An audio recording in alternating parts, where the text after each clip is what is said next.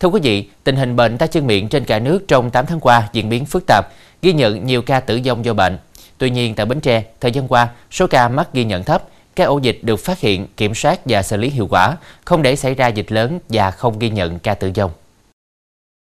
Cụ thể là theo số liệu báo cáo từ Trung tâm Kiểm soát Bệnh tật tỉnh CDC,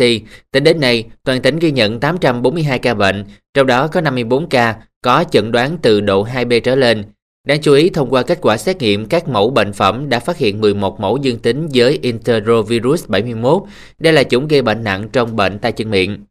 Với 49 ổ dịch, trong đó có 6 ổ dịch ghi nhận tại trường học, tất cả các ổ dịch đều đã được xử lý triệt để 100%. Mặc dù tình hình dịch bệnh được ngành y tế Bến Tre kiểm soát tốt, nhưng trước nhận định tình hình dịch tay chân miệng nhiều khả năng sẽ có sự gia tăng cao về số ca mắc, chủ yếu là xuất hiện tại các trường mầm non, nhà trẻ, nhóm trẻ.